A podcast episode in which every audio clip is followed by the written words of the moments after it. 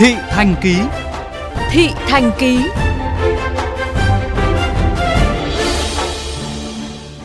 Quý vị thân mến, do ảnh hưởng nặng nề bởi dịch Covid-19, hầu hết doanh nghiệp vận tải rơi vào tình trạng điêu đứng vì vắng khách, tăng chi phí phát sinh. Việc tăng giá xăng liên tục thời gian vừa qua càng khiến doanh nghiệp và tài xế như tụt huyết áp. Gần 2 năm nay, anh Đỗ Ngọc Kim, tài xế taxi chỉ chạy xe khoảng 50 cây số mỗi ngày, trong đó chỉ 30 km có khách, còn lại chạy rỗng. Tiền xăng gần 100.000 đồng, bằng 1 phần 3 doanh thu cả ngày. Nếu tính thêm chi phí gọi đàm, phí cầu đường, khấu hao xe thì coi như lỗ.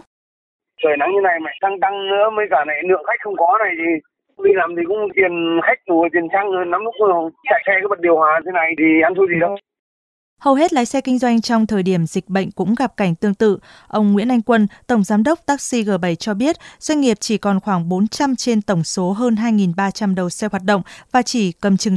Riêng taxi sân bay giảm từ 400 xe trước kia xuống còn vài chục xe. Rất nhiều tài xế đã phải rút lui. Dịch thì không có khách, cả cước thì không thể điều chỉnh được trong thời điểm này. Trong đó thì chi phí vận hành thì vẫn phải là chi trả đầy đủ, chi phí xăng dầu tăng lên thì càng làm thêm gánh nặng lên cho chi phí cho doanh nghiệp. Tình hình còn ảm đạm hơn với các hãng taxi tại thành phố Hồ Chí Minh.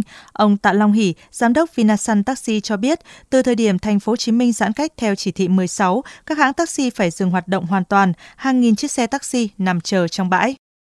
Hôm nay chỉ có được ờ, 200 xe là cái diện thành phố chỉ định để phục vụ yêu cầu người đi bệnh viện hoặc bệnh viện về nhà thôi. Yêu cầu thiết yếu, còn nói chung nghỉ hết mấy nghìn xe vào bãi hết rồi. Vận tải hành khách vốn đã lao đao, nay càng thêm điều đứng khi giá xăng tăng cao nhất trong 2 năm trở lại đây, bồi thêm vào cơn bão COVID-19. Ông Lê Hùng Dũng, giám đốc doanh nghiệp vận tải Hà Sơn Hải Vân cho hay, trước thời điểm Hà Nội dừng vận tải khách liên tỉnh, mỗi ngày nhà xe này chỉ còn khoảng 10 lốt tuyến Hà Nội, Lào Cai so với 49 lốt tuyến trước kia. Thậm chí có xe xuất bến chỉ với 1 đến 2 khách, doanh thu sụt giảm gần 80%, nhân công cắt giảm 60% cái việc xăng dầu trong thời gian gần đây và đặc biệt là trong hai ba kỳ tăng giá gần đây thì doanh nghiệp vận tải nói chung đã khó khăn rồi thì lại càng khó khăn hơn. Tại vì cái thứ nhất là số chuyến lượt giảm này lượng khách trên một lượt giảm này nhiên liệu lại tăng này.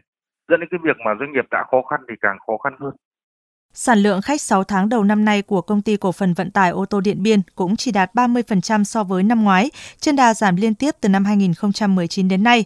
Ông Nguyễn Quốc Mạnh, giám đốc công ty lo lắng khi không đủ chi phí vận hành tối thiểu.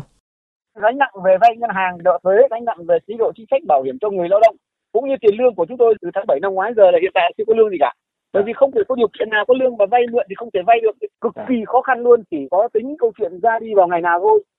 Theo ông Nguyễn Văn Quyền, Chủ tịch Hiệp hội Vận tải ô tô Việt Nam, cùng với dịch COVID-19, các doanh nghiệp vận tải đang tiếp tục lún sâu vào khủng hoảng khi phải chịu áp lực tăng chi phí đầu tư vào từ giá xăng.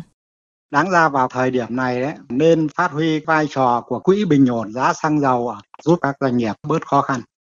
Nhiều ý kiến nhận định với đà này, khoảng 50% doanh nghiệp vận tải sẽ rơi vào khủng hoảng trầm trọng hoặc phá sản nếu không được hà hơi tiếp sức kịp thời.